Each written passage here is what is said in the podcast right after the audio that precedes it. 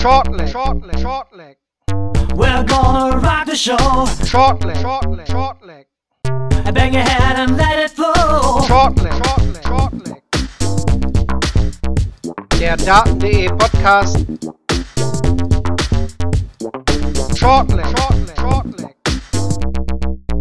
Bei Shortleg, dem Daten.de Podcast, presented by Cool, ist der dritte Tag heute mit ungewöhnlichen Session-Zeiten der PDC WM 2023 ist gespielt. Wir haben auch heute wieder acht Matches zu besprechen und das tun wir hier bei Shortleg mit mir, Marvin Fanbum und meinem Podcast-Kollegen Lutz Wöckener von der Welt. Hallo Lutz. Marvin, grüß dich. Und allen anderen auch, die noch wach geblieben sind oder es sich dann am Sonntag anhören. Genauso ist es heute wirklich die, die Late-Night-Ausgabe schlechthin. Ja, so spät haben wir echt noch nie aufgenommen. Äh, wir haben zwar schon mal lange Sessions gehabt, aber von der Startzeit her halb zwei ist natürlich eine sportliche Geschichte. Erwartet uns dann morgen auch noch mal über die Sinnhaftigkeit können wir vielleicht auch noch mal reden, ob das jetzt so sinnvoll war, diese Sessionzeiten so anzusetzen. Dazu später mehr. Aber ja, hallo an alle, die hier live bei Twitch mit dabei sind. Äh, guten, äh, gute Nacht, guten Morgen, was sagt man ja gerade? Das äh, könnt ihr euch aussuchen. Aber natürlich auch äh, ein Hallo an alle, sich das im Real Life dann über den Podcatcher des Vertrauens anhören. Ihr könnt euch hier gerne beteiligen über den Chat bei Twitch. Wir werden das wieder mit einbeziehen, wie die letzten Tage auch.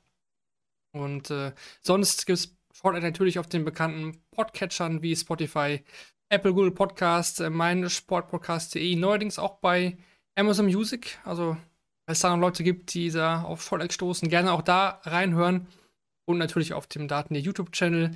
Da gibt es auch heute wieder Interviews von vor Ort mit äh, Simon Whitlock, Alan Suter, Josh Rock und wahrscheinlich auch noch ein Interview mit Dimitri Vandenberg. Klickt da gerne mal rein. Da gibt es dann noch ein paar Aussagen von den Spielern von vor Ort. Ja, Fragen, Bewertungen, Kritik nehmen wir alles gerne entgegen. Ihr kennt das. Ähm, gibt uns ein Follow und ein Abo da, wo ihr es für nötig hält. Das hilft uns immer sehr weiter. Gut, dann rein in den dritten Tag, Lutz, acht äh, Matches und äh, wir starten einfach mal chronologisch rein in den Tag. Äh, Martin Lukman hat gespielt gegen den Japaner Nobuhiro Yamamoto.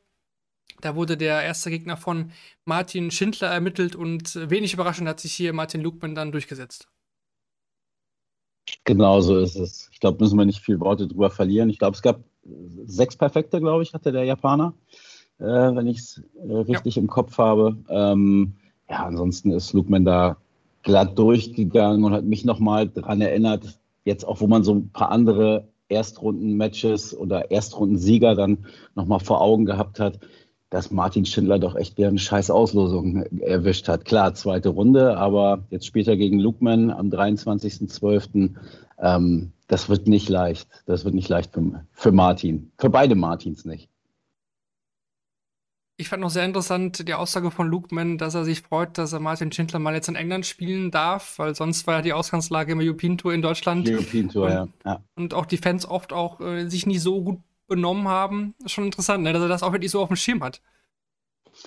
Ja, das zeigt auch, dass äh, Spieler sich das merken und dass das nicht spurlos äh, an, an ihnen vorübergeht. Ich glaube, es geht gar nicht darum, ähm, ich meine, es hat er auch nach irgendeinem Spiel mal gesagt, ähm, dass es darum geht, dass, dass die Leute Martin Schindler unterstützen oder grundsätzlich die, die Local Player, ähm, sondern es geht da um die Art und Weise einfach, ne? dass äh, ähm, der Gegner dann eben auch oder gegen den Gegner auch gearbeitet wird mit Pfiffen, mit Reinrufen und so weiter. Und ja, dass das nicht geht, ist ja ist völlig klar. Aber ja, das äh, merken die sich scheinbar.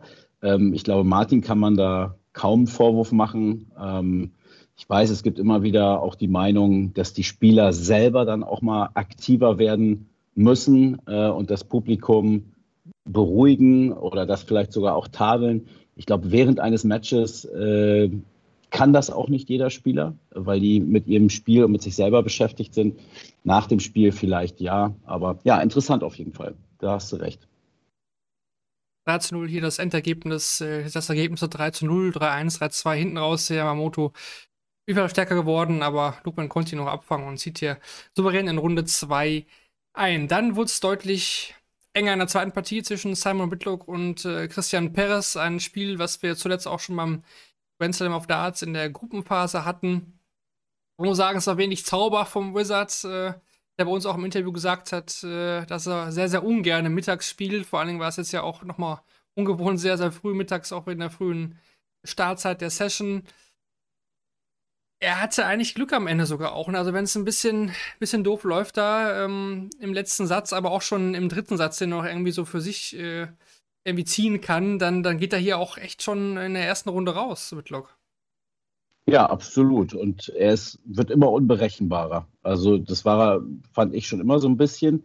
Äh, immer ein Kandidat, auch der mal eine äh, doch sehr überraschende Niederlage äh, kassieren kann, aber auch dann wieder was ganz Großes schaffen kann. Michael van Gerben wird wissen, äh, wovon ich jetzt gerade rede. Ähm, und das wird immer extremer. Also Simon Whitlock einzuschätzen, fällt mir brutal schwer. Äh, insofern auch jetzt irgendwelche Predictions für die nächsten Runden bei ihm abzugeben. Ähm, ich glaube, das kann man sich schenken. Man weiß nicht, was man kriegt. Und er vielleicht selber auch nicht. Vier Darts verpasste Perez da auf der Doppel-12 zum 2 zu den Sätzen. Was ich dann sehr bemerkenswert fand, der kommt dann wirklich stark zurück. Ne? Es gab ja keine Pause mehr, er gewinnt dann aber Satz 4 dann zu 0. Und ja, es reicht dann an 30 Data von Whitlock. Ne? Äh, das entscheidende Leck war dann das dritte von Satz 5 in 30 Darts. Beide wirklich da auf den Doppeln total äh, mies unterwegs gewesen. Ähm, ja, aber wie du schon sagst, ich, ich bin mir bei Whitlock trotzdem nicht sicher, was dann Runde 2 kommen kann. Ne? Also da kann auch sein, dass er wieder einen raushaut. Wir hatten ihn, glaube ich, in der Vorschau sogar auch ja. dann durchgetippt in Runde 3. Also ich würde es jetzt auch mal einfach nicht ausschließen. Also, ich sehe das so ähnlich wie du. Ja. Gut, dann ging es äh, weiter, dritte Partie ebenfalls über die volle Distanz von fünf Sätzen Adam Gafflas gegen Richie Burnett. Das war ein Duell der Generation, ein Clash of the Generations. Äh, 35 Jahre liegen zwischen den, den beiden, Gafflas und Burnett. Gafflas, ähm, ja, einer der aufstrebenden jungen Spieler. Und äh, Burnett, äh, ja, ein, ein, Altmeister aus alten Tagen, ehemaliger BDO-Weltmeister. Lange Zeit nicht auf der äh, PDC-WM-Bühne gesehen, jetzt im PDPA-Qualifier, da hat sich das Ticket geholt. Ähm, ja, wie, wie, hast du dieses Spiel gesehen? Also ich finde solche, solche Matches ja immer super, wo jetzt wirklich so zwei ganz unterschiedliche Spiele aufeinandertreffen. Total. Also äh, bin ich auch bei dir. Und ich fand nicht nur das Alter war so, äh, hat dieses Duell der Gegensätze äh, charakterisiert und dem Spiel diese Überschrift gegeben. Eigentlich alles. Also ähm, auf der einen Seite dann, also wenn du Burnett ins Gesicht guckst, ein hagerer Typ, so ein bisschen eingefallen auch im, im Gesicht. Und dann Gavlas, so ein, so ein Riesenbär, so ein, so ein Knuddelbär, so ein Monchichi und Burnett immer am Hadern, immer irgendwie schlecht drauf und am Mosern und Gavlas immer eher positiv, mit vielen positiven Emotionen. Nach dem Match dann ja auch äh, so gefeiert, wie man das von ihm kennt, wie ich finde, immer so ein bisschen drüber. Es nimmt ihm immer äh, so ein wenig die Authentizität, finde ich. Ähm, aber ist vielleicht auch Geschmackssache. Fand ich hochspannend äh, und der Verlauf war auch hochspannend. Also äh, wir kommen ja danach gleich zu einem Match, was auf dem Papier sehr deutlich aussieht, aber was viel enger war in jedem Satz. Und hier äh, sieht sehr eng aus, aber die Sätze waren dann doch recht deutlich, vielleicht bis auf den letzten, wo es eigentlich in den Decider gehen muss. Also Gablas gewinnt den ersten 3-0, den zweiten Burnett 3-0, dann 3-1 nochmal Burnett, liegt dann vorne, dann gleich Gavlas 3-1 wieder aus und dann muss Burnett eigentlich beim 2-1 für Gavlas muss er sich zumindest in den Decider noch retten und hätte das Match auch verdient gehabt, fand ich.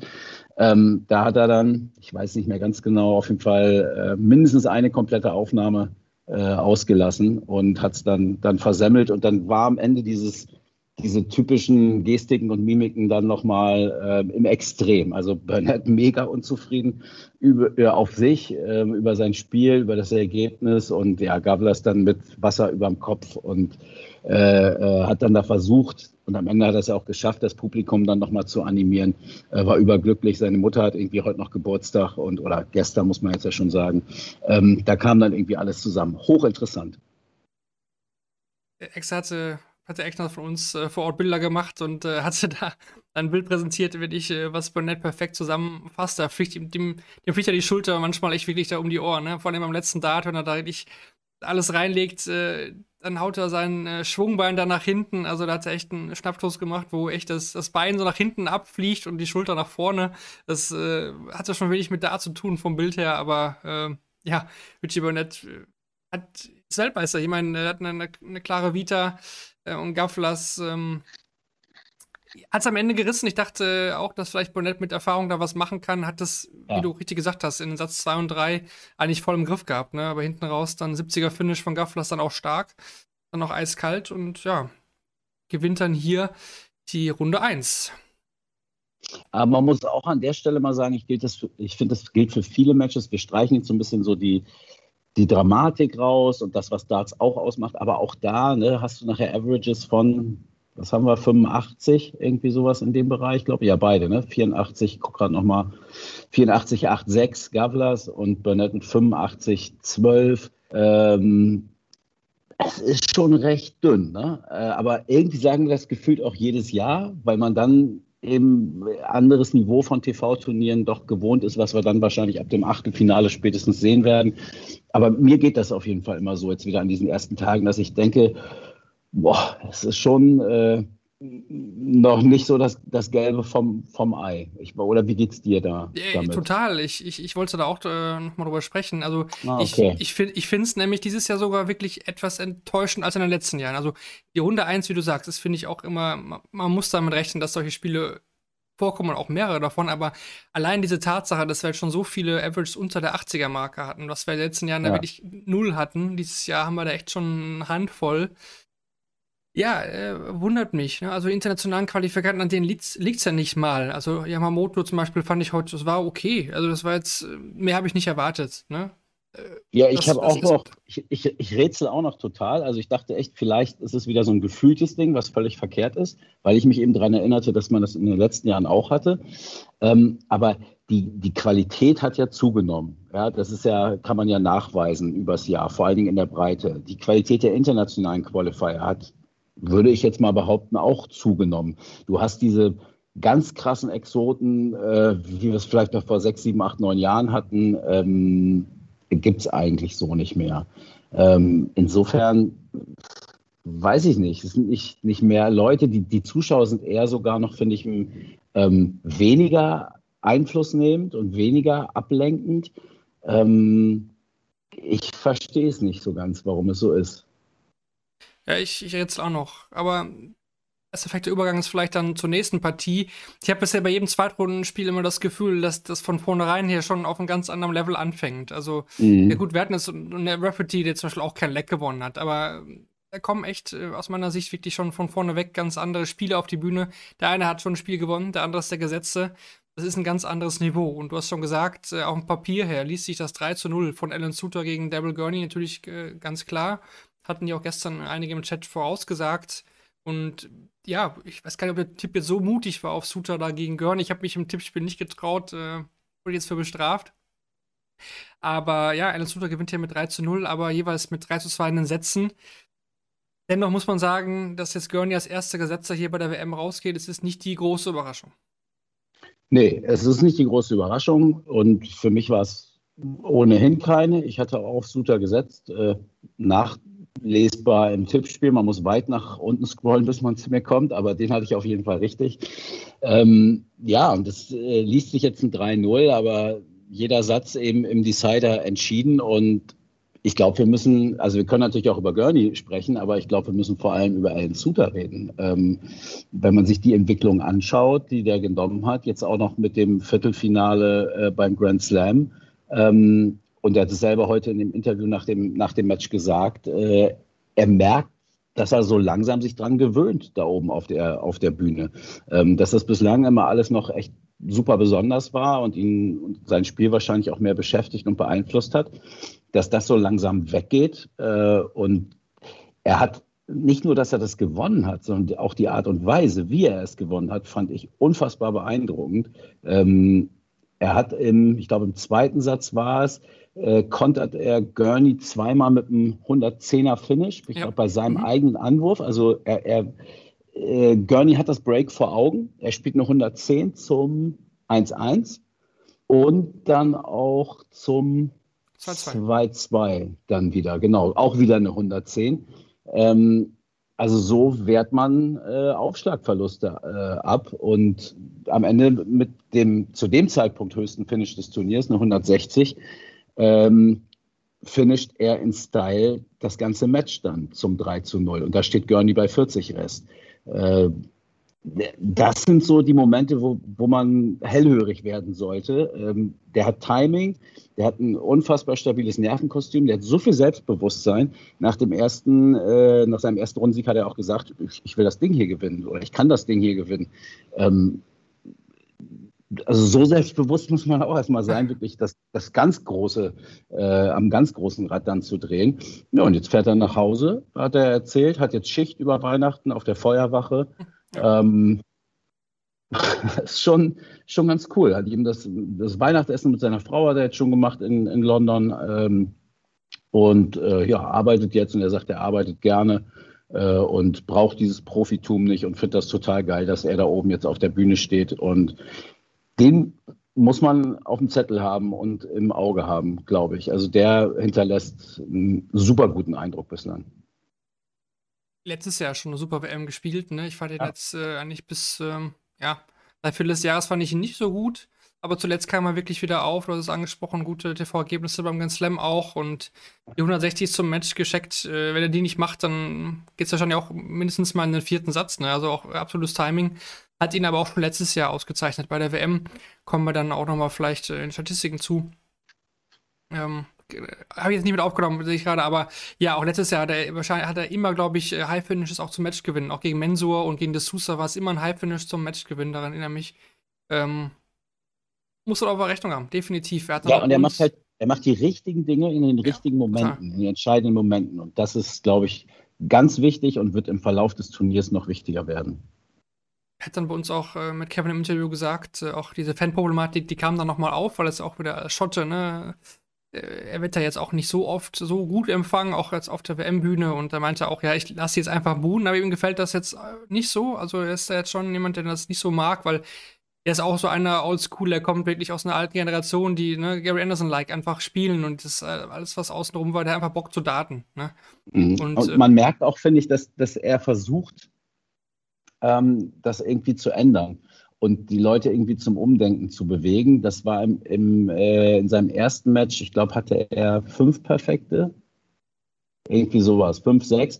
Und dann natürlich das Buhn äh, beim ersten Fehlwurf dann. Und da, er, er versucht solche Momente zu nutzen, um irgendwie mit dem Publikum zu interagieren, und zu zeigen, hey, ich finde euch cool und ne, das irgendwie auf eine gesunde, gute Ebene zu kriegen, das merkt man, dass ihm das wichtig ist. Und letztes Jahr hat man, da war es ja sehr extrem mit diesen Scotland Got, Got Battered Geschichten, ähm, da hat man gesehen, dass ihm das überhaupt nicht gefällt. Ich glaube gar nicht nur, weil er von der Etikette her sagt, das gehört sich nicht, sondern weil bei ihm das selber. Also ich glaube, man hat den Eindruck, diese, diese Stimmung, das mag er einfach nicht. Er möchte da Harmonie haben oder zumindest ein, ein ja, dass es nicht gegen seine Person geht, so. Das, das behagt ihm nicht. Das kann man, kann man ihm richtig ansehen. Andere überspielen das oder versuchen es sogar für sich zu nutzen, aber er mag es einfach nicht. Und er, er arbeitet, versucht selber daran zu arbeiten, obwohl er überhaupt nicht dran schuld ist, ähm, dass das aufhört. Und ja, er wird es wahrscheinlich nicht schaffen, leider.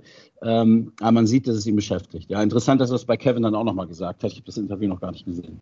Er hatte auch noch vom, vom World Cup-Traum geredet, Schottland da zu vertreten. Und das der ist ja auch, ist auch realistisch, ja. definitiv. Ähm, Peter Wright, klar, äh, schottische Nummer eins, aber bei Anderson weiß man nicht, bei Gary und äh, ja, dann kommt auch er schon. Ne? Also Henderson ist jetzt dann auch nicht mehr da vertreten. Da, das ist er dann jetzt einfach. Und äh, ja. ich denke, ich denk, das ist realistisch, dass wir ihn nächstes Jahr beim World Cup sehen. Definitiv. Und den würde ich da auch gerne sehen, weil das, glaube ich, echt auch jemand ist, der der das total zu schätzen weiß und den das auch stolz macht, dann für, für, sein, für seine Leute da zu spielen. Ich meine, das sieht man ja schon an seinem Auftreten, an seinem Shirt, ja, an seiner Hose er war ja auch, so Er war ja auch jahrelanger äh, schottischer Kapitän bei der BDO. Ne? Also das war ja auch äh, vor Ross Montgomery die Zeit. Äh, also er kennt okay. auch dieses, dieses Teamplay aus der BDO. Ne? Also da gab es ja früher ganz ja, andere. wusste ich gar nicht. Passt aber total. Passt ja. total zu ihm, finde ich auch. Hätte ich Bock drauf. Absolut. Double Gurney ganz kurz, ja, ähm, auch im Interview jetzt fand ich jetzt, ähm, oder was zumindest hat man gelesen, auf Social Media, ja, hat gesagt, ja, komm nächstes Jahr stärker zurück, ähm, weiß ich jetzt noch nicht. Also da ähm, sehe ich auch eher, jetzt waren 24 gesetzt, das geht wirklich äh, nach unten, ne? Aber gut, würde ich jetzt aber nicht mehr weiter aber besprechen. Er war jetzt nicht so brutal schlecht. Nein, also, nein, er hat ja nicht mega schlecht gespielt, er hat einen, einen guten Gegner einfach äh, gehabt, aber klar, zeigt er in die Kurve, ähm, nach unten, das aber auch nicht erst seit heute. Also ähm, das ist so ein leiser Prozess, finde ich. Und er hat oft noch von, von seinem Ranking ähm, gezerrt, von den Erfolgen der Vergangenheit und äh, ja, das nimmt natürlich dann sukzessive ab, insbesondere jetzt nach dieser WM auch nochmal. Dann machen wir weiter mit der Abendsession. Es waren hier ein paar Stunden dazwischen. Ähm, ja, es ging so am Nachmittag so lange, dass schon das Spiel um Platz 3 bei der Fußball-WM auch schon äh, lief. Also ungefähr zur Halbzeit, dann war man da ungefähr durch mit der, mit der Dart-Session. Dann war das Spiel ja auch relativ schnell vorbei, aus deutscher Zeit so um ja, gegen 6 Uhr. Und dann hat man drei Stunden gewartet, bis es weiterging. Also ganz von der Planung her habe ich es jetzt nicht im Endeffekt verstanden. Äh, also diese 21 Uhr naja. Startzeit vor allen Dingen. Aber das war ja zu einem Zeitpunkt, wo man noch nicht wusste, was machen die Engländer, die ja wirklich auch eine Chance hatten, tief ins Turnier zu kommen und vielleicht jetzt heute um den dritten Platz hätten spielen können oder morgen im Finale. Ähm, und wenn es da dann Verlängerung gibt, mit Elfmeterschießen noch, machen die Engländer ja auch gerne mal, ähm, dann glaube ich, hätte es schon Sinn gemacht. Also stell dir vor, England hätte heute gespielt, es wäre in die Verlängerung des Elfmeterschießen gegangen. Ähm, dann hätten wir vielleicht jetzt hier gesessen und gesagt, ey, ja, hat irgendwie keinen interessiert heute, ein Drittel fehlte in der Halle, äh, weil sie sich das äh, Spiel angucken wollten oder morgen wäre noch extremer gewesen. Da hätten ja. wir jetzt hier gesessen und, und gesagt, ey, hätten die nicht mal irgendwie eine Stunde später anfangen können oder also ich verstehe es schon, also die Chance war schon da. Äh, das war jetzt nicht, die WM findet nicht in Luxemburg statt äh, oder ne, mhm. dass du sagst, wie sollen die denn ins WM-Finale kommen oder ins Halbfinale? Ja. Ähm, ja, ist schon okay. War, war jetzt doof heute, gebe ich dir recht. Äh, überflüssig letztlich, aber klar, am, am, Ende sind wir alle schlauer dann immer. Ja, ich, ich sag nur trotzdem, dass halt die, die Session am Nachmittag hat ja jetzt extra auch früh angefangen, man war trotzdem schon noch nicht durch, als Fußball angefangen hatte. Ne? Also das wäre dann auch, hätten wir wahrscheinlich nachmittags dann Abspiel 3 dann eine leere Halle gehabt, wäre das eingetreten mit England. Also ja. ja. Jetzt ist es halt so, England ist nicht mehr vertreten. Ähm, wir müssen da jetzt zwei Tage lang mit klarkommen. Einen haben wir ja schon geschafft und dann haben wir auch die normalen Sessionzeiten wieder. Ähm, ja, ist halt so. Wollten wir nur mal kurz äh, besprochen zu haben. Also, äh, 21 Uhr ging es dann los, kurz äh, Viertel nach äh, neun ging es dann los mit der Partie zwischen Ryan Meikle und Lisa Ashton. Lange Zeit es äh, nach einem souveränen Sieg von Ryan Meikle aus, der mich am Anfang eigentlich auch äh, echt mal wieder, muss ich sagen, dieses Jahr ähm, überzeugt hat. Aber, aber Lisa Ashton ähm, hat nochmal ordentlich Comeback-Qualitäten gezeigt und dann zumindest nochmal zwei Sätze gewonnen, was ich ihr jetzt im Vorhinein nicht zugetraut hätte. Ja, ähm, aber das Komische ist dann ja der fünfte Satz. Also das, du hast komplett das Momentum auf deiner Seite, du hast das Publikum voll äh, auf deiner Seite, sowieso das ganze Match, aber dann ist es auch richtig da, weil es merkt, jetzt geht hier was und ja, dann gewinnst du dann keinen Leck mehr. Ähm, es ist so, also ich finde, die Frauen sind, wir hatten jetzt ja mit Bo Greaves und, und Lisa Ashton jetzt zwei, beide. Mhm so ein bisschen unter Wert geschlagen worden, fand ich, weil sie halt auch starke Gegner hatten. William Connor hat überragend gespielt, für seine Verhältnisse ja. vor allen Dingen in diesem Jahr, gegen Bo Greaves. Also, wenn du die Matches siehst vor Bo Greaves und nach Bo Greaves, alles, was bislang bei der WM so drumherum war, ich weiß nicht, 60, 70 Prozent der Gegner schlägt sie mit der Leistung. Bei Lisa Ashton fand ich es heute ähnlich. Ich dachte schon so nach den ersten beiden Sätzen, boah, ist das irgendwie mies, ey. Und jetzt hacken wieder alle auf den Frauen rum danach. Ähm, aber Ryan Meikle hat die ersten beiden Sätze herausragend gut gespielt. Du hast ja gerade auch schon gesagt. Ähm, hat dann ein bisschen nachgelassen. Äh, in, insofern war es dann fast konsequent, dass, dass Lisa das dann ausgleicht. Hat aber dann ja auch schon im vierten so ein paar Chancen vorher schon liegen lassen. Ähm, hätte das auch schon vorher zumachen können da deutet sich das dann schon ein bisschen an, dass es dann abfällt. Aber dann im fünften Satz so 0-3. Ah, ja, ja. Total der Tank leer, total, ne? Ja, und das ist, ist irgendwie so oft so, ne? Wenn es dann drauf ankommt, so diesen letzten Schritt nochmal, oh, dann klappt es wieder nicht. Ich hätte es ihr total gegönnt, ähm, weil sie auch in so einer Rolle ist. Ich glaube, sie stört sich gar nicht so sehr daran, aber alles ist immer irgendwie Fallon Sherrock, alle feiern Fallon Sherrock, kennen Fallon Sherrock, die Queen of the Palace und vermarktet und hier und da, aber eigentlich ist Lisa Ashton diejenige welche, also die die mhm. Erfahrung hat, die halt über, über Jahre am konstantesten ist, die Frau, die sich eine Tourkarte gesichert hat und ich würde, hätte ihr das so gegönnt, auch mal bei der WM ein Spiel zu gewinnen, aber Total. ja, starker Gegner und am Ende selber ein bisschen verkackt auch. Äh, Was Mikkel auch noch dann gesagt hat, dass äh, er nicht wahrgenommen werden möchte als langsamer Spieler. Er hat natürlich eine etwas langsamere Ja. Pace. Das fand ich nochmal sehr interessant, dass auch Ja. Van Gerven auch mit ihm nach der Niederlage dann ähm, zuletzt dann mit ihm gesprochen hat, ihn auch motiviert hat. Und aber ich finde interessant, dass er sich da wirklich Gedanken drüber macht, dass er möchte kein Justin Pyle 2.0 sein. Also äh, er, klar, er ist langsamer, definitiv. Aber wenn das sein Spiel ist, dann, dann das zu verändern, macht das ist, ist ein Fehler. Ich finde, das können wir gleich bei Portella vielleicht nochmal äh, so ein bisschen auch besprechen. Ähm, Oh Gott. weil was, was ich Ich hier aber finde ihn noch. gar nicht so langsam. Ja. Ich finde Mike gar nicht so langsam. Keine Ahnung, man müsste das mal stoppen. Aber also den Justin Pipe-Vergleich finde ich, ähm, das, sind, das ist echt eine andere Kategorie.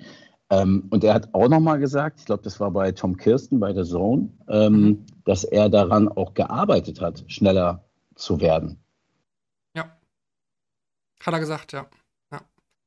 Hat er, glaube ich, übers Jahr hinweg Also- zumindest ein bisschen, ne?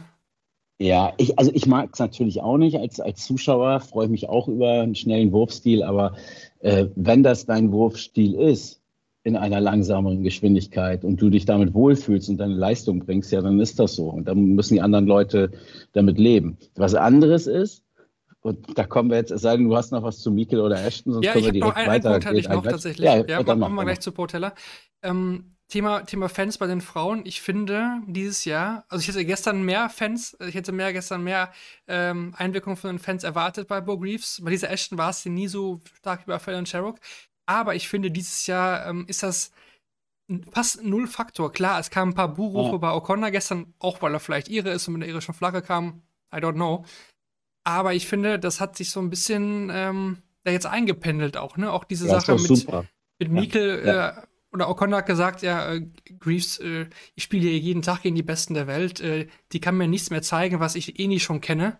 Äh, Und, und auch die Fans, ähm, das ist nicht mehr so, ne? Also durch Fan und Sherlock, durch die Ja. ganzen vielen Spiele ist das mein Eindruck, zumindest, ich weiß nicht, ob das auch deiner ist, dass das nicht mehr so krass ist, Mann gegen Frau da auf der Bühne, sondern wirklich Dartspieler gegeneinander. Ja, ist absolut mein Eindruck und ich, ich feiere das auch. Ich finde das super, dass das so ist, dass das mehr Normalität wird. Ähm, sicherlich, wenn jetzt Lisa Ashton oder Bo Greaves ihr Spiel gewonnen hätten, dann hätten sie damit auch äh, noch ein Stück weit mehr zur Normalität beigetragen. Ich, ich glaube auch noch, noch extremer als bei den Fans ist es bei den Spielern. Ich glaube, dass es für William O'Connor nicht mehr so schlimm ist oder dass die, die Befürchtung nicht mehr so groß ist, wenn er gegen Bo Greaves auf die Bühne geht, als, äh, sagen wir mal, Ted Evans vor drei Jahren, erste Runde gegen Fallon Sherrock. Oder Bo Greaves ist vielleicht noch ein Sonderfall, weil sie auch erst 18 ist und man weiß um ihre Siegesserie und um ihre Averages, die sie spielen kann und so. Das war schon nochmal irgendwie so was Besonderes. Boah, jetzt sehen wir die mal auf der großen Bühne.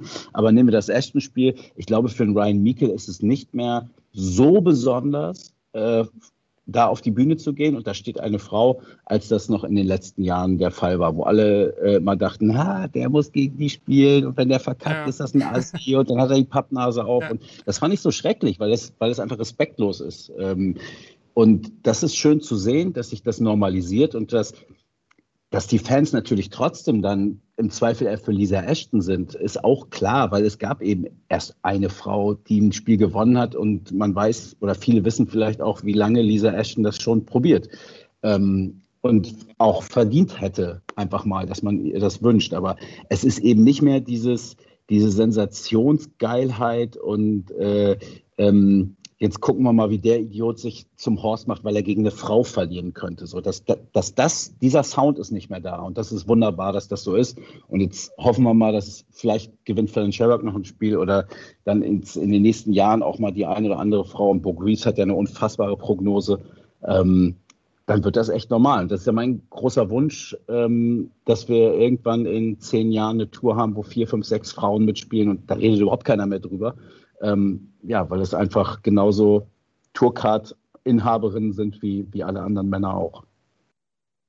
Hier kommt die, die Frage rein, ob Bo Greaves die Q-School spielen wird. Ähm, aus meiner Sicht, wenn ich mich richtig erinnere, wird das diskutiert, glaube ich, hat sie das vielleicht, hat sie das vor, glaube ich zumindest. Ob das jetzt äh, final so sein wird, das äh, weiß ich jetzt wirklich auch nicht. Aber ich meine, Ja, dass ich das glaub- zumindest glaub, Ende des Jahres nicht- an, Es Ja. ist nicht final entschieden, aber Genau. äh, allein dadurch, dass sie es für sich nicht ausschließt, zeigt es ja, dass sie darüber nachdenkt. Und jetzt muss sie irgendwann eine Entscheidung treffen. So viel Zeit ist ja nicht mehr.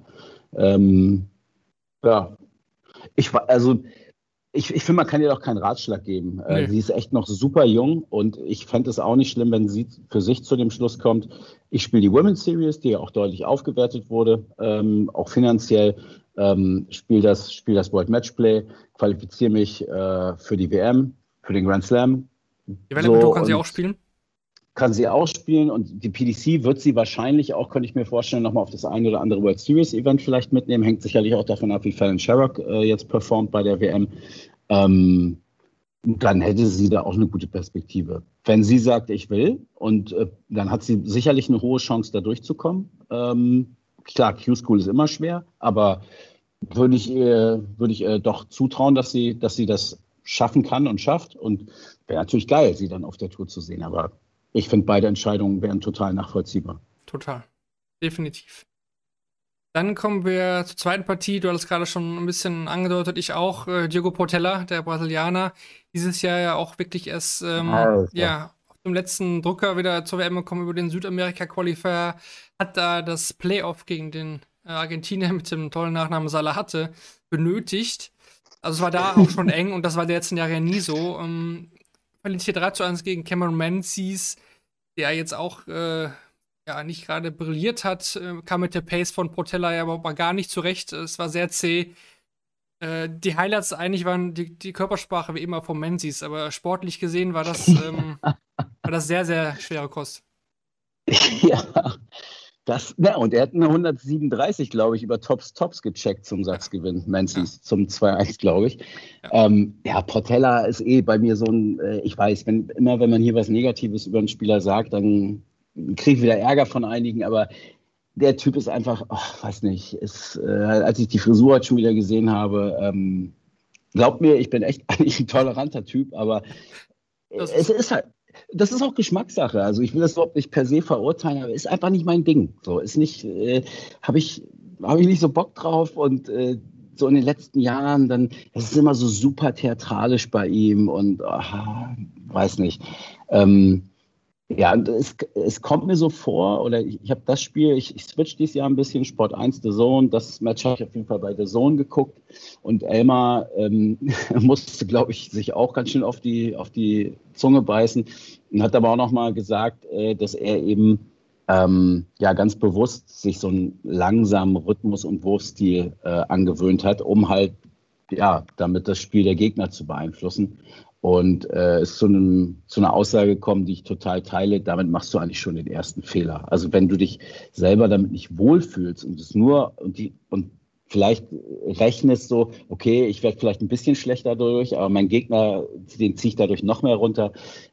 Klar, ist erlaubt, ist legitim, aber das kann es doch nicht sein. Das macht doch auch keinen Spaß. Also wenn das denn so wirklich so ist, aber es wirkt auf jeden Fall so. Und es wirkte auch bei seinen letzten Auftritten. Ähm, war das letztes Jahr der letzte oder war es vor zwei Jahren? Ich bin mir Hat er, einmal nicht gegen, sicher. hat er einmal gegen Beaton gewonnen, ne? Das Gewonnen, letztes er Jahr hat ein Match verloren, ja. Ja, und, und genau, ich glaube, letztes Jahr war das schon so extrem oder da war dieser Unterschied, ähm, dass er im Tempo deutlich runtergegangen ist. Ja, und ist damit dann schon im letzten Jahr auf die Nase gefallen. Es war echt, du hast es gerade gesagt, es war sehr zäh und ich bin Cameron Menzies sehr dankbar, dass er ähm, mich da am Leben gehalten hat oder wach gehalten hat zumindest äh, mit seinen Spirenzchen. Und da, also ich weiß auch nicht, ob, ob das so gut ist, was er macht. Ne? Also er, der zetert und hadert ja.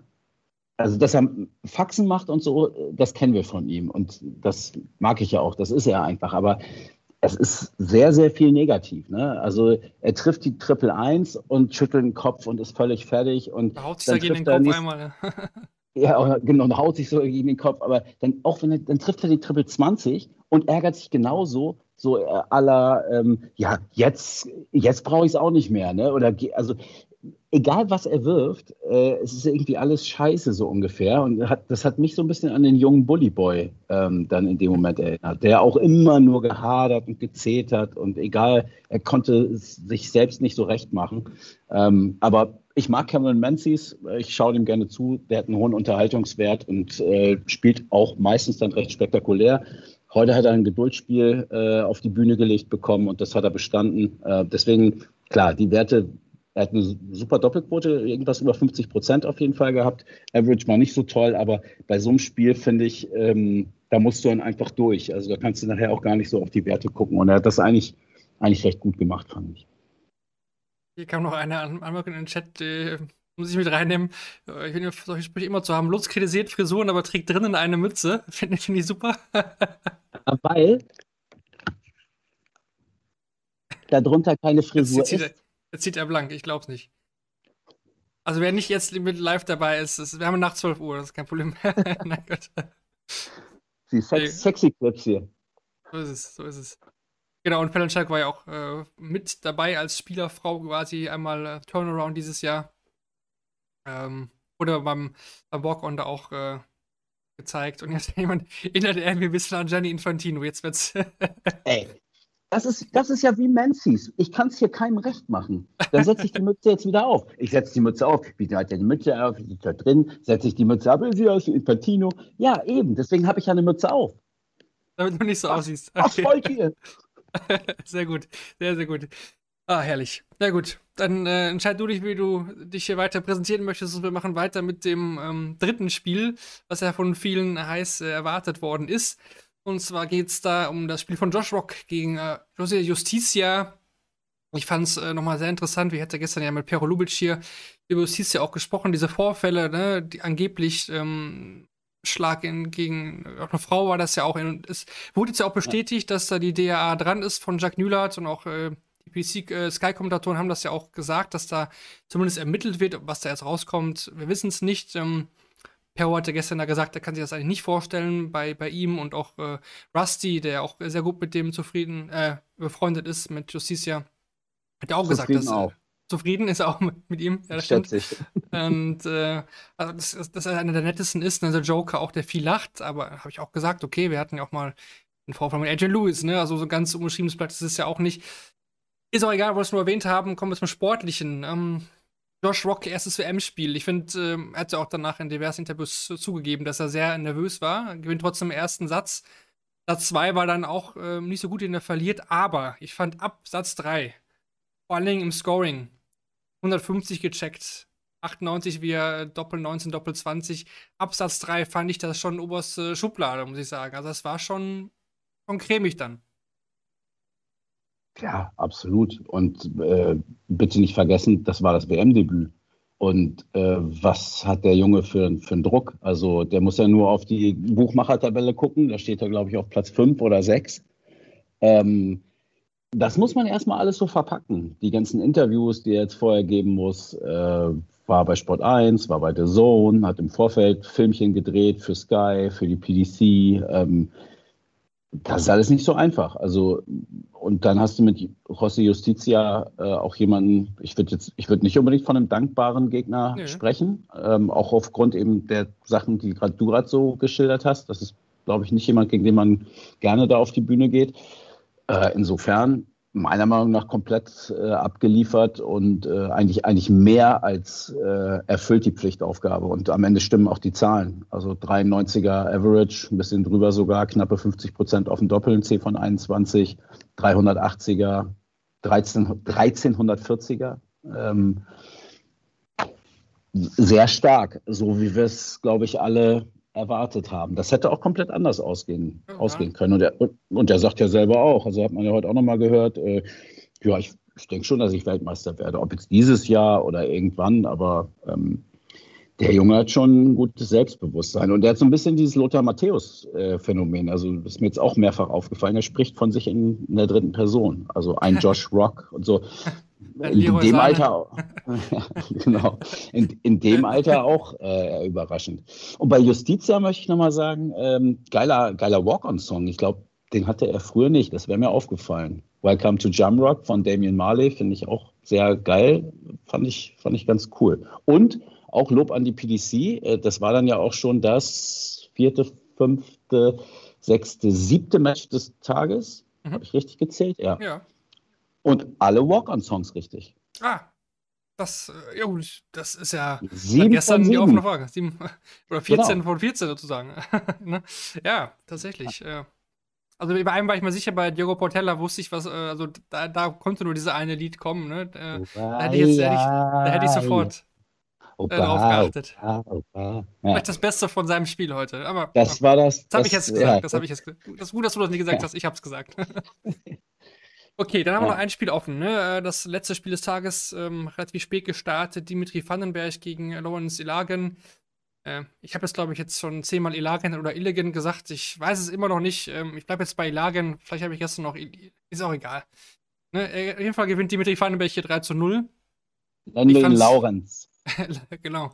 Damien Lawrence, ähm, ich fand es souverän. Ich, ich habe immer noch keinen End-Average gefunden, weil der irgendwie der Live-Score nach dem ersten Ja. Satz irgendwie Feierabend gemacht hat. Wahrscheinlich wurde er nur bis, bis 0 Uhr Da 30 läuft das bezahlt. Ja. Also ich weiß nicht, wenn jemand ein End-Average irgendwo gefunden hat, äh, postet ihn gerne mal hier rein, dann würde ich auch noch mit aufnehmen.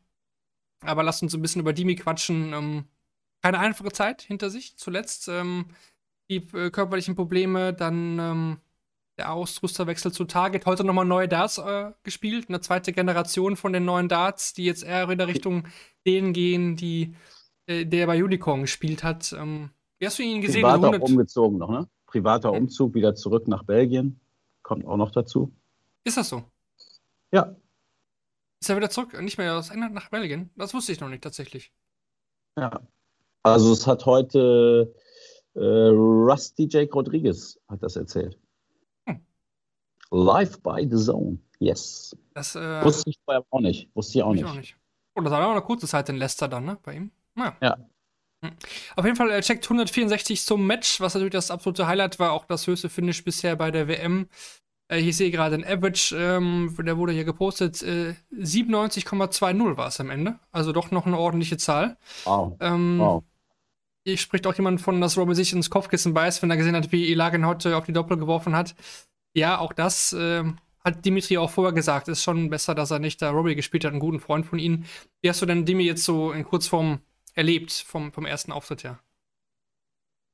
Äh, ich hätte mich nicht gewundert, wenn der rausgeht heute, bin ich ehrlich. Äh, weiß nicht, mir hat der überhaupt nicht gefallen in den letzten Monaten und Laurenz ähm, ist so ein Spieler. Äh, wir hatten ja auch äh, in der vorletzten äh, Ausgabe über das, das war dann vor seinem Match, glaube ich, ne, ähm, drüber, drüber gesprochen, dass das jemand ist, wo man immer dachte, ja Mensch, der, der kann doch und so. Und dann hat er ja auch äh, Robbie John rausgenommen. Ähm, das hätte ich nicht ausgeschlossen. Also ich war mir ziemlich sicher, dass es auf jeden Fall knapp wird ähm, und dass das nachher so ein, so ein Drama wird, für wen, für wen auch immer. Also ich hätte überhaupt niemals gedacht, dass das so glatt durchgeht. Insofern hat mich Dimitri Vandenberg total überzeugt. Ich hätte Illeg- auch äh, ähm, stärker erwartet, ähm, aber letztlich ist, äh, ja, war, war Dimi einfach zu gut und hat dann ja sogar noch das äh, High Finish von, von Suter getoppt mit einer 164 dann. Äh, Zum Abschluss, zum Matchgewinn, äh, zum 3 zu 0. Zum Das war schon sehr, sehr stark. Genau. Das war schon sehr, sehr stark, ja. Hätte ich nicht gedacht. Dann schließen wir Tag Nummer 3 ab mit den bekannten Useful Sets presented bei Darts Oracle. Adam Gaflas ist der erste tschechische Spieler innerhalb der letzten 15 Jahren, der bei der WM ein Spiel gewinnen konnte. Zuvor gewann im Dezember 20, 2007 nur Miroslav Navratil sein Vorrundenspiel. Danach folgte kein weiterer Sieg aus Sicht von Tschechien. Gaflas begann den Entscheidungssatz mit einem 11-Data und stellte damit das bis dahin beste Leg der bisherigen WM auf. Devil Gurney verlor zum ersten Mal überhaupt in seiner Auftaktpartie bei der WM. Zuvor hat er bei seinen neun Weltmeisterschaften immer die erste Hürde überstanden. Diese Niederlage bedeutet auch, dass er erstmals seit 2017 nicht beim Masters mit dabei sein wird. Im letzten Satz startete Gurney drei Legs mit einer 180. Nachdem er die ersten beiden Legs mit der 180 gewann, gelang ihm dies im fünften Leg nicht mehr. Lisa Ashton verwandelte gegen Ryan Meikle ihre ersten vier Versuche auf die Doppel, bevor sie im dritten Satz erstmals Starts auf der Doppel 8 vergab. Interessanterweise vergab sie in den drei Sätzen, die sie verlor, keinen einzigen Doppelversuch. Im letzten Satz kam sie schließlich gar nicht mehr auf die Doppelfelder, da sie in jedem Satz nur einen First Nine Average von 77,56 erzielte. Gegen Ende der Partie war Josh Rock besonders gegen die Darts überzeugend. In den letzten vier Legs, die Justiz begann, stellte er sich jeweils nach drei Aufnahmen einen Checkout. Seine letzten drei Legs gegen den Anwurf gewann Rock allesamt und benötigte dabei nur 14, 15 und 14 Darts. Drei seiner letzten vier Breakdarts verwertet, verwertete er dabei. Dimitri Vandenberg spielte im letzten Leg gegen Lager in einen 164er Checkout, das höchste im bisherigen Turnierverlauf. Damit checkte Vandenberg bereits zum fünften Mal bei einem TV-Turnier in 2022 einen Finish von 161 Punkten oder mehr. In das Reich stellte Vandenberg mit einem 109,98 Average auch den zweithöchsten Satz-Average der diesjährigen WM auf. Das zu den Useful Stats und wir machen nahtlos weiter mit dem Match on Player of the Day. Du bist jetzt ja wieder eingespielt, Lutz, du weißt ja, dass das auf dich wartet, du konntest dir Gedanken machen. Was ist denn heute von Tag 3 aus deiner Sicht das Spiel des Tages und äh, auch der Spieler des Tages? Und gerne auch äh, im Chat, wer noch mit dabei ist, schreibt gerne auch eure Meinung da rein. Ja, heute bin ich vorbereitet. Äh, letztes Mal, ich, wie du, wie du gerade nochmal angedeutet hast, hatte ich es irgendwie verpeilt. Äh, ja, für mich, wer mir aufmerksam zugehört hat, äh, Spieler des Tages äh, Alan Suter. Ähm, auf jeden Fall. Und Match des Tages wäre für mich Gavlas gegen Burnett, weil es echt Spaß gemacht hat zu gucken. Knappes Ding war und aufgrund dieser Unterschiede, die wir vorhin rausgearbeitet haben. Ja, interessant. Und für also, dich, Marvin. Ja, der Gafflers Burnett, nee, nee, nee, das irgendwie nicht. Äh, aber Problem ist, dass mich kein, kein Match heute so die ganze Zeit so mitgenommen hat. Ich habe mich am meisten gefreut auf Rock gegen Justicia, weil ich es auch nicht so äh, klar gesehen hatte jetzt, weil ich einfach auch sehen wollte, was zeigt der Rock im ersten Spiel. Ne? Ähm, Menzies Portella fällt komplett raus. Ähm, ja, so, so richtig, auch Paris Whitlock, das waren ja so zähe Dinger, ne? Das war jetzt kein so ein, also Hempel Brown gestern, das, das hat mich richtig mitgenommen, ne? Das hat, weil es auch Qualität hatte, nicht weil das in die Seite gegangen ist. Wenn ich mich entscheiden ja. müsste, ja. War, schwach, war schwach heute insgesamt, das kann ja. man ruhig mal so sagen. Es war, es hat mir nicht so gefallen, es war echt wirklich ja. zäh. Aber Spieler des Tages, ähm, ja, ja. Ja, äh, ich bin dann, glaube ich, auch bei Alan Suter. Ich könnte auch Dimitiv äh, vertreten, weil er echt einen guten Average gespielt hat, 97. Ähm, ja, hier kommen auch verschiedene, verschiedene Meinungen rein. Spiel des äh, Game of the Day gab es keins. Spiel des Tages für mich Whitlock Perez, Spieler Dimitri. Also da gehen die Meinungen auseinander. Also das finde ich auch vollkommen legitim. Ja, absolut. Dann schauen wir auf Tag Nummer 4. Auch äh, morgen dann wieder am, oder heute am Sonntag äh, zwei Sessions, einmal Nachmittag und einmal Abend. Los geht's, wir gehen die Spiele nochmal ein bisschen äh, für euch durch. Madas Rasma gegen Prakash Jiva Lutz. Ähm, klare Rollenverteilung für dich oder wie sieht's da aus? What happened to Nitin Kumar? Ähm, ja, ist, äh, glaube ich, eine klare Sache. Ähm, da gehe ich äh, voll auf Malas Rasma. Ich glaube ohnehin, dass der eine, eh eine gute Chance hat, noch weit zu kommen. Würde nächste Runde gegen Gary Anderson spielen. Und dann im Achtelfinale, ne, warte mal, dann wäre es in der dritten Runde dann gegen Chris Doby, glaube ich, wäre dann der nächste. Also ganz guten Baum. Also das kann man, kann man schwieriger erwischen. Ähm, also da wird mal das Rasma durchgehen. 3-0. Das sehe ich auch so, sehe ich auch so. Und dann für mich. Ich gebe aber ähm, zu, dass ich Prakash Jiva auch nicht kenne. Also, echt? Ähm, aber. Ne, also der, der war schon jahrelang auf der Tour, sage ich mal, unterwegs. Ne? Also es ist PDC-affin definitiv. Das ist jetzt kein unbeschriebenes Blatt. Ne? Also das kann man so jetzt nicht sagen. Aber klar, was solche Spiele angeht, ist er unbeschrieben. Ja. www.daten.de slash prakash-jiva. Kann ich nur empfehlen. Aber, aber das sind ja die Momente, die mich immer erden, wo ich dann immer denke, okay, es ist noch nicht so schlimm bei mir wie bei wie Leuten wie Marvin, wie Kevin. Ähm, ich gehöre noch zu den normalen Menschen, glaube ich, die noch ein Leben haben. Ich, ich zähle dich schon zu den Nerds, da kommst du jetzt nicht mehr raus. Nee, nee. ich kenne nicht mal Prakash. Jiva, come on. come on. Du Gut, weiter, weiter im Text. Die nächsten beiden kenne ich.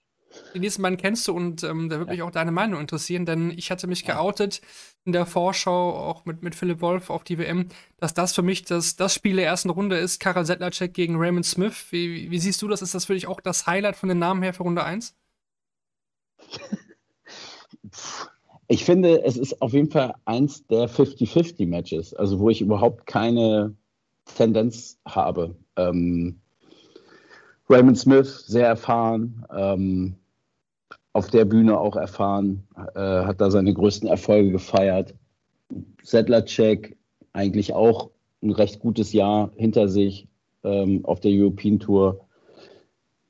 Keine Ahnung, weiß ich nicht. Hast du eine Tendenz? Ja, ich habe auf Sedlacek getippt, aber ich, ich kann mir auch gut vorstellen, dass Raymond Smith hier wieder ein, zwei Spiele gewinnt. Ähm, aber die, das Problem ist, den siehst du halt das Jahr nicht spielen, ne? Und dann Genau. fällt mir das schwer. Ja. Und bei Sedlacek habe ich was gesehen, das hat mir gefallen auf der European Tour. Vor allen Dingen, ähm, deswegen würde ich jetzt da klappt mit Sedlacek gehen, aber ich wäre jetzt auch nicht überrascht, wenn Smith das macht. Ähm, Ja. ja, das ist da ein bisschen, bisschen schwierig zu callen. Was mir dann ganz einfach fällt, ist dann das nächste Spiel. Luke Butos gegen Wladislav Omelchenko. Ähm, alles andere als ein 3 zu 0 für Butos würde mich sehr wundern. Die Frage ist da wirklich für mich, ähm, schafft es Omelchenko über 70 zu spielen? Also das meine ich auch wirklich so, wie ich es jetzt gerade sage. Ja, und äh, was mich noch mehr als das Sportliche da interessiert, wird es irgendeinen irgendeinen Effekt haben, dass da ein Spieler aus der Ukraine ähm, auf der Bühne stehen wird? Also wird das Publikum das irgendwie dazu nutzen, um Solidarität zu zeigen oder äh, kriegt das jemand mit? Ähm, die Idee der PDC, die vielleicht auch dahinter steht, äh, wird das irgendwie aufgenommen? Ähm, wird John McDonald irgendeinen Nebensatz in seine Ansage ein? Also ich glaube nicht, aber das ist für mich eigentlich das einzig Spannende an dieser Partie. Oder ob, ob äh, Omelchenko es nutzt, um irgendwie das zu thematisieren, was in seiner Heimat los ist. Oder aber sportlich glaube ich, ja, äh, 3-0. Ähm, da bin ich auch bei dir. Für mich dann, ähm, ja, gibst du das Spiel des Tages dann am Ende der Nachmittagssession. Äh, Ja, war die WM dritter- geht los. Ja, trifft der Damon Hatter auf, auf Adrian Lewis. Könnte auch ein Viertelfinale sein, vom, vom, von den Namen her jetzt auch. Ähm, ich fand Lewis im ersten Spiel echt gut. Also solide bis gut. Musste da ja auch nicht alles zeigen gegen Dan Larsson. Ähm, aber ich, ich finde, der hat auf mich den Eindruck gemacht, dass er ready ist. Und bei Hatter, wir hatten es ja öfter bei Shortleg schon besprochen, ist der ready für die große Bühne. Das war ja zuletzt so nicht der Fall. Ähm, Kevin hat eine ganz klare Meinung da, dass Lewis da gewinnt. Wie, wie denkst du über dieses Spiel? Ja, ich, also Hatter ist für mich eh immer speziell, den verfolge ich mit, mit besonderem Augenmerk schon das ganze Jahr. Ich hatte zu Beginn des Jahres gedacht, könnte das Jahr von Damon Hatter werden und könnte das Jahr von Luke Humphreys werden. Humphreys komplett abgeliefert, Hatter sehr wenig gezeigt, zumindest auf den äh, TV-Bühnen. Ähm, morgen haben wir eine äh, absolut eine TV-Bühne, haben wir die große TV-Bühne. Deswegen äh, würde ich da auf jeden Fall ähm, auf Adrian Lewis äh, setzen, dass er da sich, sich durchsetzt. Es wird auf jeden Fall, ich habe gerade schon so gesagt, salopp, äh, morgen geht die WM los. Ähm, es wird auf jeden Fall das von der Paarung her, von den Namen her, ähm, das beste Duell sein, was wir bislang hatten und auch, glaube ich, bis Weihnachten haben werden. Ähm, das ist schon das geilste Match so von den Namen her. Also ich, hab, ich sehe keins in den nächsten Tagen, was da irgendwie drankommt. Insofern freue ich mich da sehr drauf. Ein bisschen schade, dass es, dass es nachmittags ist ähm, und dann nochmal eine Stunde Schon früher wieder als. zweite als Mal sonst. Lewis nachmittags. Ich bin echt verwundert. Ja, Und sie Aber, haben auch äh, ja, Ritz gegen Rock übrigens geil. am Nachmittag jetzt bald. Also finde ich interessant, finde ich spannend, dass sie Kellen Ritz Josh Rock da und man konnte ja wirklich mit einem Sieg von Rock da rechnen, da kann man ja keiner sagen. Ähm, Aber gut, vielleicht wollen sie auch ein bisschen TV-Zeit da am Nachmittag generieren. Louis zieht natürlich immer. Aber auch der Abend verspricht doch von den Namen her, wenn ich mir das so anschaue, doch noch auch ein paar nette Spielchen. Da geht's los, äh, Runde 1. Mike der Decker gegen Jeff Smith. Ähm, Smith fand ich jetzt aus der European Tour nicht so gut zuletzt. Mike der Decker hat einen Schritt nach vorne gemacht, finde ich, auch wenn es nicht riesige Schritte waren. Aber fällt mir da trotzdem schwer, irgendwie einen Sieger herauszupicken. zumal die Bühnenerfahrung eher für Smith spricht. Ähm, der Decker mal auf dem Grand Slam letztes Jahr, glaube ich, ganz gut gespielt. Ähm, also bei mir sind alle drei ersten Runden, Erstrundenmatches morgen Abend, kann ich eine Klammer drum machen, ist für mich alles 50-50. Also beim zweiten glaube ich sogar, dass Ryan Joyce jetzt dadurch, dass er sich da in letzter Sekunde quasi nochmal qualifiziert hat für die WM, vielleicht sogar leicht im Vorteil ist und mal eine sehr, sehr gute WM gespielt hat vor vielen, vielen Jahren. Ähm, Campbell Baggish hat auch was, Kanada gegen USA, ähm, aber auch sehr, sehr eng. Also es ist auf jeden Fall sp- spannend, deutlich spannender insgesamt, als wir es äh, bislang hatten. Ähm, ja, und dann haben wir noch äh, Nathan Aspinall gegen Boris Kretschmer. Ähm, Boris. das wird, glaube ich, die Asp dann machen ähm, und sich da, sich da durchsetzen. Aber davor wird es wirklich, finde ich, sehr schwer zu prognostizieren. Was hast du bei Scott Williams, Ryan Joyce? Ich verrate natürlich nicht. Ich bin ja noch, glaube ich, vor dir. Ich stehe, glaube ich, gar nicht so schlecht da. Ich glaube, irgendwie Top 60. Nein, ich habe, jetzt ohne zu Bist lügen, du, habe, bist du Marvinho? nee, nee, das bin ich nicht. Ich bin Muff-Out, wie immer. Ich meine, dass ich so, irgendwie Top 60 stehe oder so. Aber nach dem Ergebnis habe ich nicht mal geschaut. Ich habe da, glaube ich, meinen 3-2 für Ryan Joyce, äh, für äh, Scott Williams, Entschuldigung. Ich kann es doch eben kurz nachgucken. Wir sind doch hier 3-2 live. für Joyce. Wir sind doch hier live. Ja, Ich kann's. Ich dachte, du bist Marvinho. Nein. Ich bin gerade auf Platz Nummer 67. Das finde Das ich von stark. 660 Leuten gar nicht so schlecht. Ja. Und was habe ich getippt? Äh, 3-2 Scott Williams, ja, tatsächlich. Ich finde den geil als Typen. Also ich finde diese Socken alleine, das ist äh, diese gelben Socken. ähm, Schuhe. auch wieder die Interviews gibt, so irgendwie ist es ein cooler Dude, der auch mit Josh Wock viel abhängt, hat man heute auch gesehen, der war auch beim Walk on da äh, in seiner Corner. Finde den irgendwie cool. Brian Joyce ist, ich finde ich auch irgendwie, irgendwie hat er auch was. Aber dieses Duell auch Campbell Baggish, USA, Kanada, Kanada, USA, finde ich auch spannend. Und Espel bin ich gespannt, freue ich mich drauf, dem traue ich bei der WM einiges zu, aber Kritschmer kann ja mal auch gut spielen, auch wenn er es jetzt vorgestern nicht so gezeigt hat. Ja. Wird aber eine coole Session. Also ist von dem Papier her ist das äh, jetzt, was wir jetzt auch komplett vom Samstag gesehen haben, auch im Vergleich zum Nachmittag, ist das schon eine coole Nummer. So, dann äh, kommen wir zu den Umfragen oder zu der Umfrage von gestern. Gib zu, die war ein bisschen, bisschen, ja, nicht daneben, aber die war so ein bisschen aus den Fingern gezogen und die hat mir auch selbst nicht gefallen. Ich hatte ja gefragt, spielt Josh Rock gegen Jose Justicia einen Average von über 100. Das war natürlich nicht der Fall. Hatten auch 85% von euch so gesehen. Ähm, ja, ich hoffe, dass ich heute eine bessere Umfrage mitgebracht habe. Das ist eigentlich eine, ganz klare Abstimmung, entweder oder. Wer setzt sich im Duell zwischen Damon Hatter und Adrian Lewis durch? Stimmt da gerne ab bei, bei Spotify oder jetzt auch hier nochmal im, im Chat. Schreibt da gerne nochmal rein, ähm, wer das aus eurer Sicht machen wird. Das ist, glaube ich, das Spiel, was wir auch gesagt haben, was so am kämpfendsten ist. Hier kommt schon rein, eher Richtung Lewis eher die ersten Einträge. Bisher sehe ich hier noch keinen Hatter, auch die Bühnenform schreiben mir einige.